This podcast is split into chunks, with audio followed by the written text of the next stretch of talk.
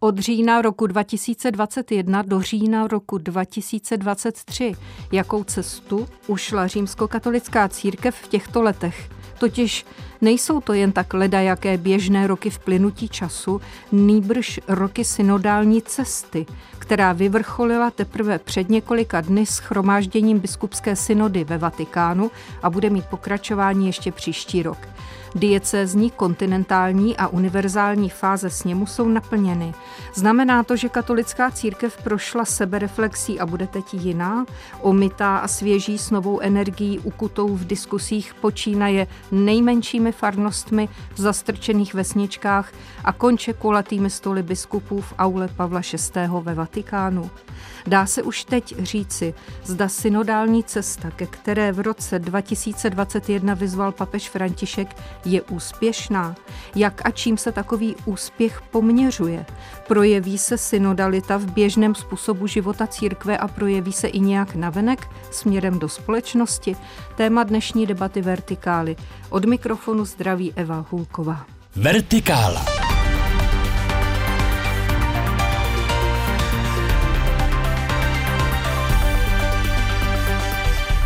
Ve studiu vítám pražského pomocného biskupa Zdeňka Wasserbauera, generálního vikáře pro kněžstvo a duchovní život arcidiecéze a přímého účastníka nedávno skončené biskupské synody ve Vatikánu. Děkuji, že jste si udělal čas. Já děkuji za pozvání.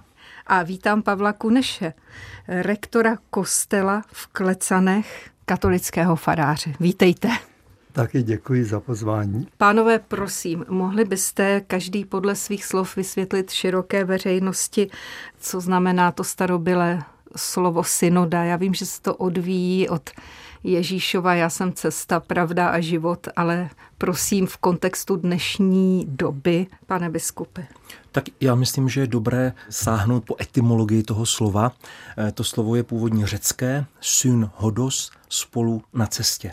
Je to nějaké společné kráčení, společné zhromáždění a to, co, o čem jsme také hovořili ve Vatikánu, teď na té synodě, společné kráčení celého božího lidu do božího království. Ve snaze zahrnout, pokud možno, všechny lidi dobré vůle, všechny, kteří mají zájem se přidat. Pane Kuneši? Když se řekne synoda, nebo synodalita, tak si představím, že to znamená vlastně takové sklonění se jeden ke druhému.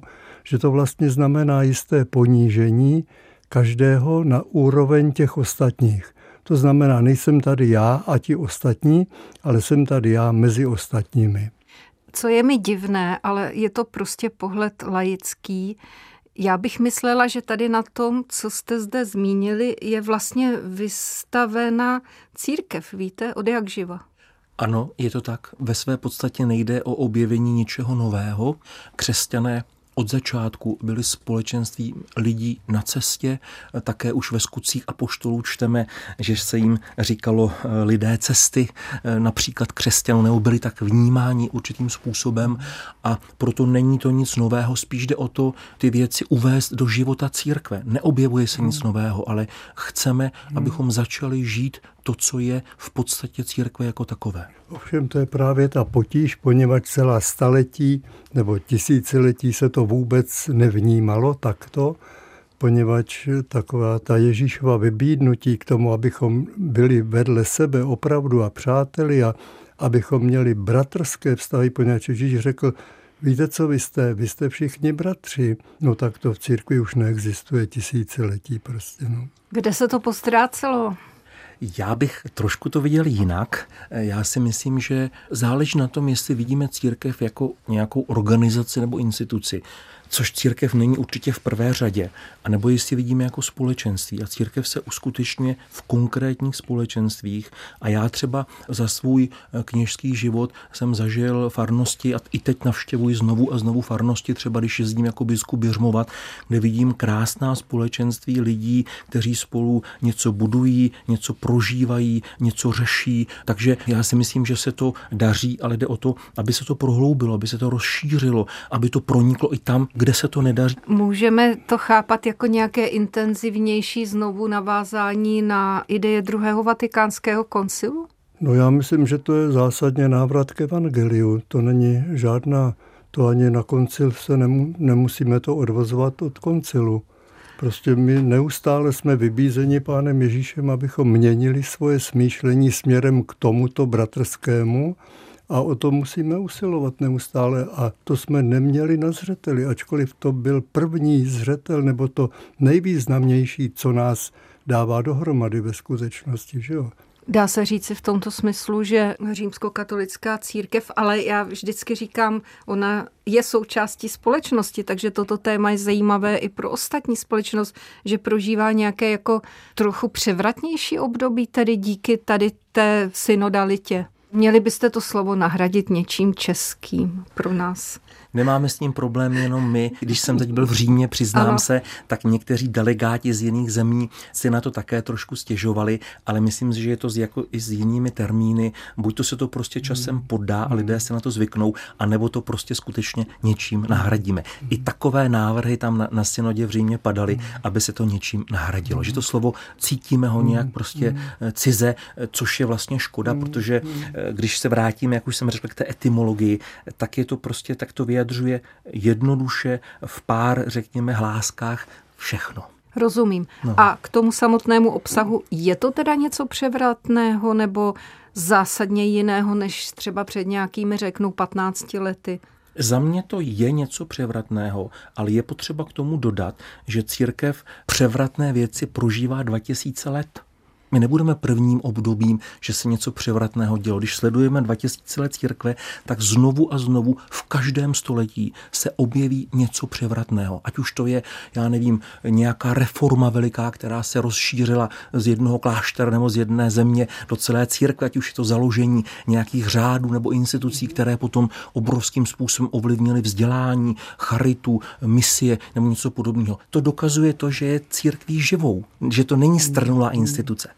Jenom to byly vždycky takové převraty, které uskutečňovaly takové menší skupiny nebo menší společenství, protože jako ze zhora k tomu nebyl žádný takový impuls, víte, nebo ze zhora vlastně to bylo spíš drženo v té, abych tak řekl, v tom strachu z Říma, jo. Prostě Řím něco řekl, Roma locuta causa finita se, se říkávalo, byly skutečně neustále změny, dály se změny. Helejte, já jsem byl vysvěcen a mluvil jsem latinsky při mši svatý a e, pět let jsem ještě uděloval svátosti latinsky, nebo aspoň části z toho latinsky. Takže já jsem prožil obrovské změny, neuvěřitelné, ale k té základní změně, ke které teďko došel papež František, že je nutno to opravdu vzít z gruntu a aby se to týkalo úplně všech a i toho hořejška, to znamená, aby ten hořejšek, ta hierarchie se ponížila do té úrovně obyčejných křesťanů, to nikdy nebylo. Nikdy. Zdali já... pak se tady ta myšlenka pro, jak se promítala do jednání hmm. biskupu teď? No já bych hlavně řekl, že s tím tak úplně nesouhlasím, protože eh, v dějinách církve znovu a znovu na mnoha reformách se podíleli papežové, biskupové, eh, generální představené, představení a představené řádů, různí lidé z vrchu, z té hierarchie, jako znovu a znovu se snažili iniciovat nějakou reformu. A vždycky šlo o to, kam až ta reforma dosáhne, kam až, řekl bych, prosákne, jako když se prostě ta voda, která když prší, tak kam až se to všude vsákne. O něco podobného se pokouší papiš František a tak jako mnozí před ním chce, aby to zasáhlo celou církev, a doufejme, že se to podaří v nějaké míře, ale to bude záležet pak na nás, jak, jak lidé budou mít otevřené srdce, jako ho měli nebo neměli v 13. století, jako ho měli nebo neměli v 19. Mm. nebo v jiném. Jo. Mm. Ale určitě ty reformy eh, šly prostě z vrchu velmi často, z mého pohledu. Ano, Například v 90. letech naše biskupská konference vyhlásila přípravu na synodu České církve tak několik let existovaly takzvané synodní kroužky, synodální kroužky, kde, kde se skupiny, každá farnost měla jednu skupinu nebo několik skupin, ti se scházeli pravidelně, přemýšleli nad tím, opravdu něco dělali, velmi poctivě se snažili a všechno to usilování potom skončilo naprosto úplně dostracena. dostracena. Dokonce ani biskupská konference se neomluvila těm lidem, kteří pracovali v těch kroužcích, kteří tomu věnovali prostě spoustu času a energie a opravdu úsilí ohromného. To byla neobyčejná frustrace a stalo se to nedávno a dokonce v Čechách. Takže tohleto úsilí papežovo eh, o to, aby se probudili všichni a opravdu se ponížili do té rovině té bratrskosti, tak to je teď naprostá novinka v církvi.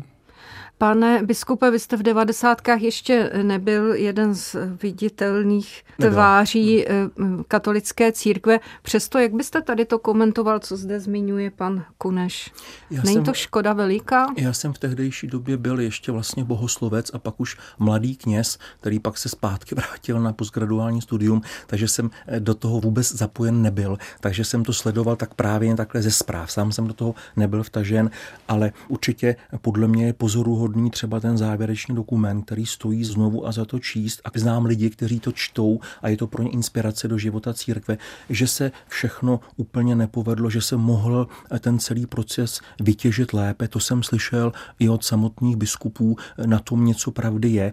Možná to bylo také tím, že jsme se to po té revoluci nějak učili, řekněme, ty, ty synodální věci nějak zpracovávat, ale já si nemyslím, že by to bylo úplně jaksi bezvýznamné, úplně to nemělo žádný, žádný nějaký dopad. Řekl bych jenom třeba posluchačům, ať si přečtou ten dokument a objeví tam mnoho zajímavých inspirativních věcí, které do dneška lidi inspirují. Já jsem tam nenašel nic a obecně se to v církvi vůbec neprojevilo. Zkuste si představit na chvíli, nakolik je to možné, že nejste ani věřící lidé, že nejste v katolické církvi, ale že prostě jste takový lidé, které zajímá, co se kolem nich děje. Jak byste to cosi, co se odehrává ve vaší církvi teď vysvětlili? A může to mít eh, jaksi přínos opravdu pro komunikaci katolické církve s ostatní společností, což často slýcháme, že tam jsou nějaké, že to tam drhne a tak. Já myslím, že to znamená především přínos pro nás, jako pro, pro křesťany, pro katolíky, ale obecně pro křesťany, protože my jsme vlastně rozhodující. Nám nejde o to, abychom nejdříve navazovali kontakty s někým, s nějakými jinými církvemi třeba nebo se společností. My se musíme sami vzchopit a sami se vrátit k evangeliu, protože to je hrozné neštěstí, že my jsme ho nechali úplně plavat. Víte, nám stačí všelijaké předpisy nebo že to, co církev znamenala před staletími nebo ještě před 50 lety, nebo já jsem ještě chodil po eh, Štrosmajerově náměstí jako ministrant při božím těle. Stály tramvaje až na Špejchar prostě, protože šlo procesí božího těla hotovo. Ale to byla jediná kultura, kterou lidé tehdy měli. Kdežto potom přišla kultura televizní, kultura biografie, mnohem víc. Rádio, všechno to my jsme vůbec doma neměli. Rádio, kde pak rádio jsme měli až po válce, když tetička nějaká nám ho odkázala. Takže ten kulturní přínos, který znamenala církev a který byl úžasný opravdu a který posunoval lidi neustále dopředu, no tak ten už potom ztratila, protože tady byly jiné kulturní přínosy. Potom měla ta církev přijít s evangeliem opravdu. Co to znamená? Co to znamená dívat se na sebe reálně vůbec? Reálně to znamená vidět se uprostřed mnohých. Já nejsem nikdo zvláštní, já jsem Paní Holková, já jsem udělal tolik věcí úplně blbě, to byste nevěřila. Udělal jsem samozřejmě mnoho věcí velmi dobře, ale ublížil jsem všelijakým lidem svou liknavostí, blbostí, prostě nepřemýšlením. To prostě patří k mému životu. Takže když mě někdo řekne, pane, vy jste vůl, tak já řeknu, kdybyste mě znal, to byste teprve viděl, jaký jsem. Jak kdybych se vrátil k vaší otázce, eh, jak bych vysvětlil třeba současnému člověku mimo církev, tak já bych to možná se pokusil, vysvětlit, pokusil se vysvětlit eh, pomocí slova naslouchat nebo naslouchání. To se právě v té fázi diecézní, která třeba probíhala i u nás tady v jednotlivých diecézích, vlastně objevovalo nebo vystupovalo jako to nejdůležitější slovo, eh, objevit, učit se, eh, snažit se jeden druhému naslouchat. Jo. A to myslím, že je pro současného člověka něco velmi pochopitelného eh, ve společnosti, kde se mí, čas, často míjíme, mnoho lidí prožívá veliké osamocení, i uprostřed třeba spousty lidí, uprostřed třeba rodiny, kterou, kterou mají. A my se chceme, církev jako církev není především instituce, ale rodina, vrátit k tomu, že se chceme učit více si naslouchat, lépe si naslouchat na všech úrovních církve, vnímat jeden druhého, vnímat se vší vážností to, co on prožívá, to, to, co, to, to v jaké je životní situaci, jo, to, to, co mi chce říct, to, jak on vidí eh, současný svět, dnešní problémy. A tohle to potom z toho vlastně to, eh, se to pak má šířit dál. A já bych ještě možná jenom řekl, že eh, určitě tento, tento proces se nemá týkat jenom církve, církve. Ten, ten, ano, to může eh, být inspirativní pr- eh, právě jednak tam, proto, ten přesah. Ale jednak a hlavně ale jako eh, ta, ta samotná syno, synoda o synodalitě se netýká jen lidí věřících, lidí pokřtěných, ale má právě být o tom, že se snažíme otevřít církev pro lidi, kteří se jí eh, buď to nějakým způsobem vzdálili, odešli, nebo se jí bojí, nebo k ní ještě vůbec cestu nenašli, nebo ke křesťanství. A vlastně ten, eh, ta, ta, ta snaha naslouchat si, otevřít se, sklonit se eh, k těm nejposlednějším, nejubožejším, říct, že pro všechny, tak jak to opakuje papež František, pro všechny je v církvi místo, všichni tam jsou vítáni a, a přijímáni tak myslím, že tohle je něco, co, co se týká i lidí mimo církve a může být i, i pro lidi mimo církev pochopitelné a srozumitelné. Připomenu posluchačům, že posloucháte debatu Vertikály na vlnách Českého rozhlasu Plus. Našimi dnešními hosty jsou pražský pomocný biskup Zdeněk Wasserbauer a římskokatolický kněz Pavel Kuneš. Posloucháte Vertikálu aktuality, reportáže a rozhovory z duchovního světa, doplněné debatou o věcech mezi nebem a zemí.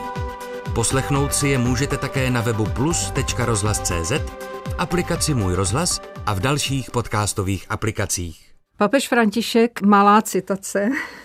Rád zdůrazňuji, že synoda není parlament, je to něco jiného. Synoda není ani schromáždění přátel, kteří si chtějí vyjasnit pár aktuálních věcí a vyjádřit svoje mínění. Je to něco jiného.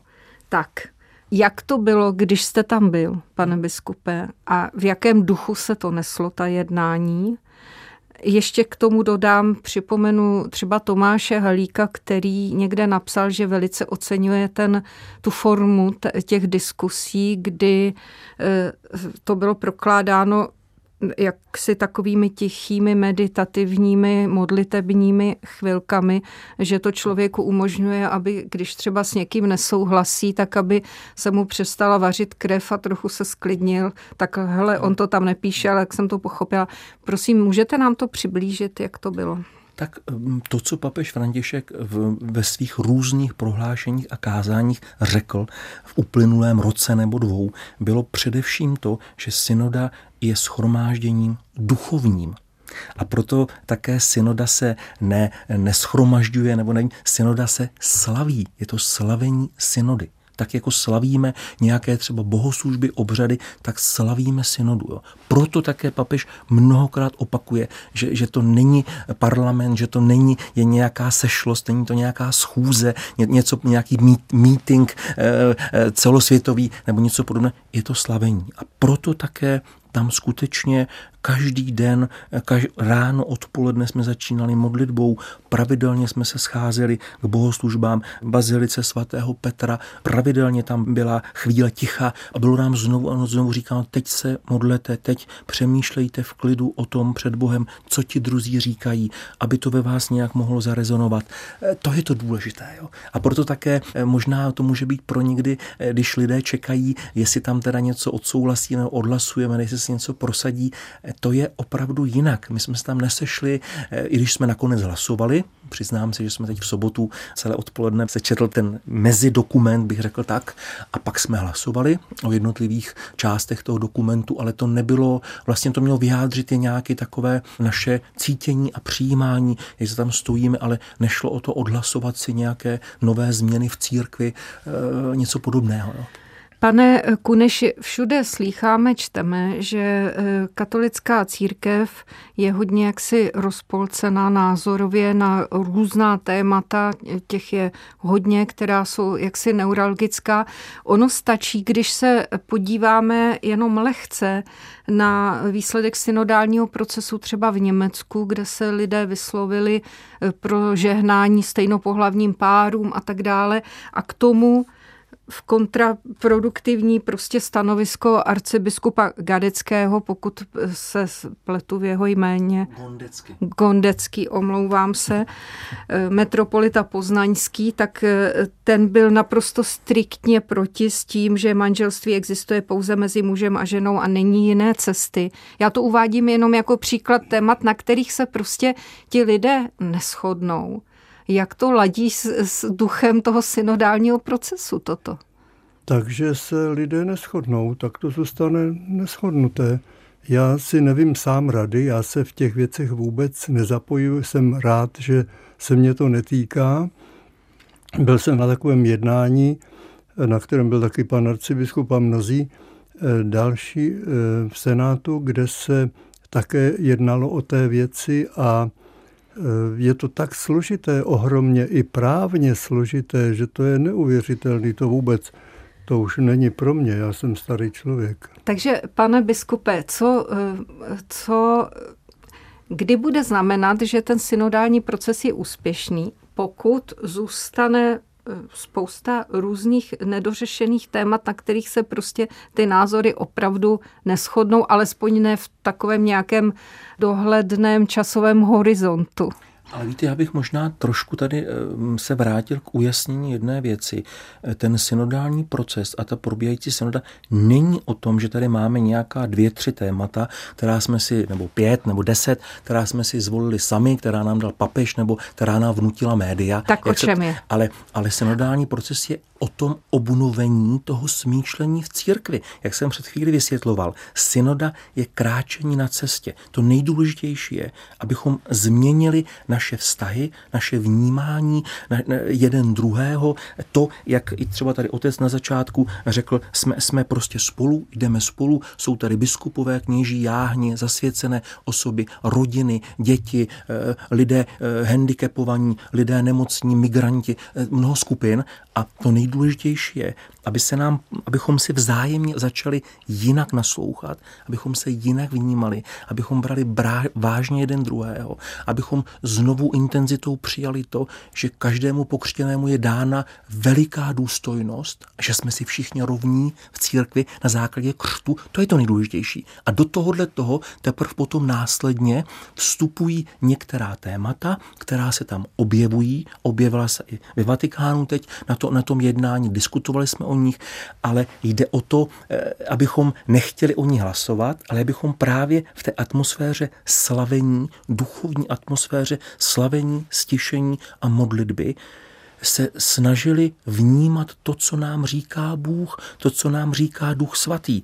A to i v situaci, kdy s tím druhým zásadně nesouhlasím. A to jak? Já teď mám za to sebou... je hodně těžké. Ano, a já mám teď za sebou měsíc té synody a myslím, že se nám to tam opravdu dařilo.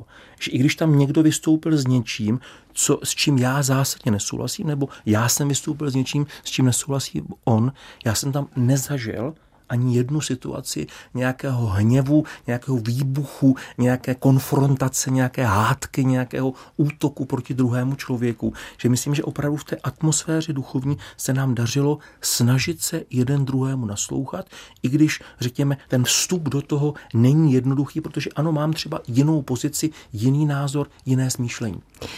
Pane Koneši, řekl byste, že ta dosavadní cesta od roku 21 do současnosti eh, přinesla nějakou jako změnu stylu a vnímání eh, tě, prožívání těch diskusí i jaksi z dola, protože vy máte blízko k lidem ve farnostech. No samozřejmě, my jsme měli dva takové změnu? kroužky synodální ano. a tak my jsme se snažili, my jsme opravdu napsali ovšem všecko na jeden papír, mělo to 8 bodů celkem, právě bohužel se nic z toho neobjevilo v tom, v tom konečném, nebo nenašel jsem to v tom elaborátu konečném, ty naše návrhy, eh, žádný z nich, ale možná, že jsem to nepřečet všechno dokonale. No ale jo, bylo to fajn, my jsme mluvili, my jsme otevření, my jsme kamarádi v kostele. Pane eh, biskupe, ale máte poslední vteřiny.